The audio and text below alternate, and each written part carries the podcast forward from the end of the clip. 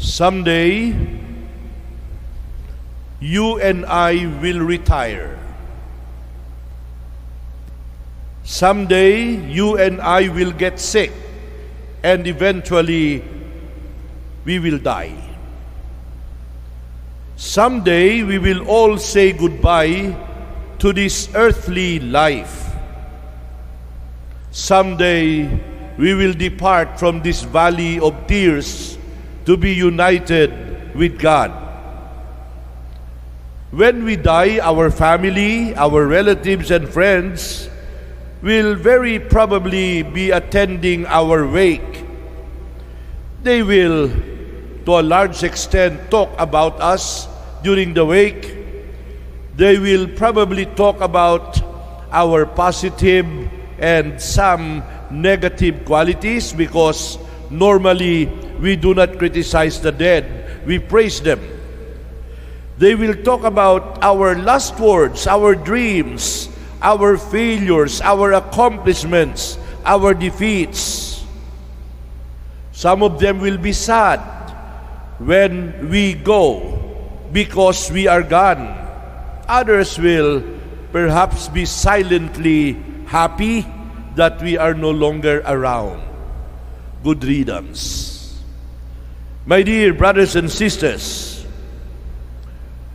assuming that we can write our own obituary. Do you know what is an obituary, gentlemen? What is an obituary? You know what it is? Assuming that we can write our own obituary or our own epitaph, do we want, what do we want the epitaph or the obituary to contain? How would you and I like to be remembered by other people? What would you and I like to hear them talk about us? How would you and I write our own obituary or epitaph? The gospel reading for today is like an epitaph. It is a tribute. These are words of admiration and praise for John the Baptist. Jesus paid a tremendous tribute to John the Baptist, and Jesus said, I solemnly assure you, history has not known any man born of a woman greater than John the Baptist. That is an epitaph. That is a word of admiration or praise for a person like John the Baptist. It is a tribute is spoken by the Lord with an accent of admiration, an accent of respect. There had never been a greater human figure in human history than John the Baptist. Who is John the Baptist? We know many things about him. We know that he is the patron saint of Advent.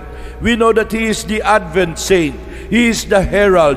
He is the forerunner. And no one could have a nobler task than that of John the Baptist. It was John the Baptist's primary task to point peoples to a greatness into which he himself did not enter. It is given to some people like John the Baptist to be the signposts of God. John the Baptist pointed to a new ideal, a new greatness that others will be privileged to receive from God. John the Baptist was a man worthy of his special mission.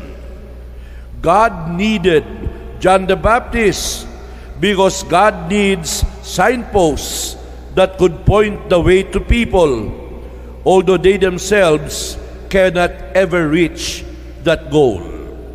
John the Baptist was in every way suited for the task of preparing the way for the coming of the Savior. He was the first prophet Israel had seen for a long time. My dear brothers and sisters, in the coming days, we will hear more about the special role and mission of John the Baptist, especially when the Simbang Gabi commences. John the Baptist preached about the necessity of repentance. John the Baptist introduced a symbolic rite of cleansing. John the Baptist demonstrated to others a life of humility when he said, Christ must increase while I must decrease. Amen.